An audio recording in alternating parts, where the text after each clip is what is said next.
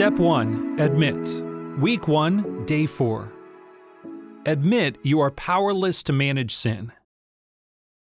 The opening prayer for this lesson is God, show me that you have what I do not the power to overcome the struggles. Without help, you cannot overcome the damage of sin. Adam and Eve were unsuccessful in their attempts to manage the pain and chaos of their sin. Chaos is defined as a state of utter confusion or disorder, total lack of order. Before eating the tree of the knowledge of good and evil, they had only experienced a creation which God called very good. Genesis 1 verse 31 says, And God saw everything that he had made, and behold, it was very good. The knowledge they gained was the knowledge of evil. An even worse realization was that the evil or sin of rebellion was present within them.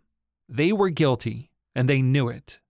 Despite attempts, Adam and Eve could not cover their shame or hide their guilt.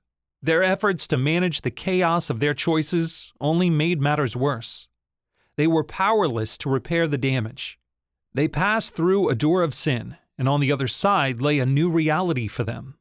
Like Adam and Eve, we can easily fall into a cycle of brokenness. Pain and chaos are the consequences of sin.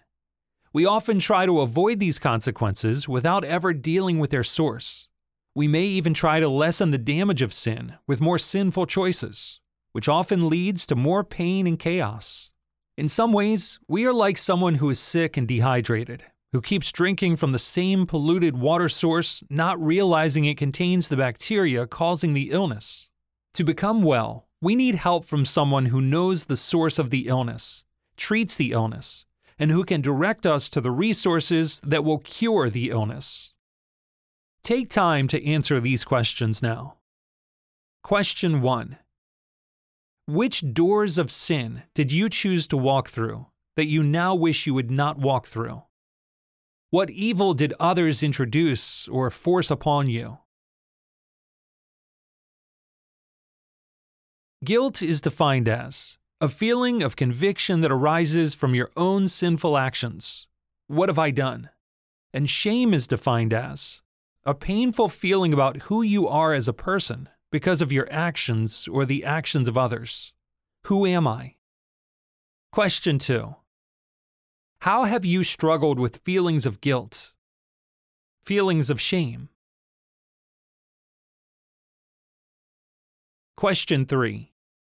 In what ways has trying to manage the chaos brought on by sin led you into more sin?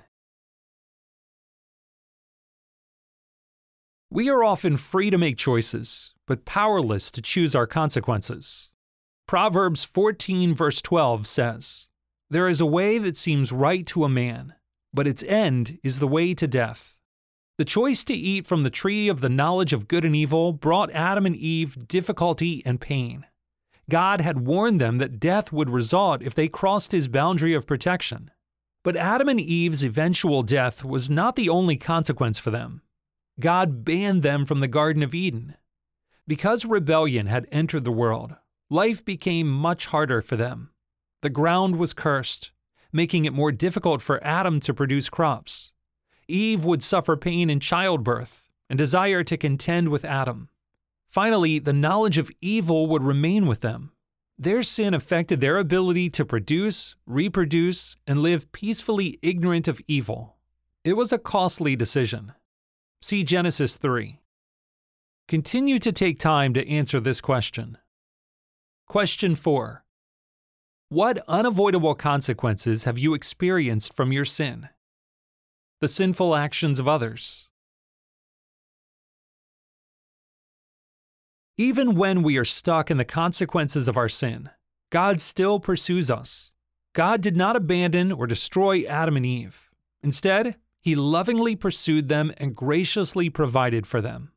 God knew that Adam and Eve would now have to die, yet he mercifully substituted the life of an animal instead, a sacrifice that would delay their death sentence. Genesis 3, verse 21 says, And the Lord God made for Adam and for his wife garments of skins and clothed them. God provided an animal skin for Adam and Eve that would protect them from exposure. So, by substituting the animal's life for their life, God delayed their physical death, protected them, and allowed them to continue experiencing life. God does not want you exposed or hiding in your sin and shame. He is pursuing you with a provision that will give you life.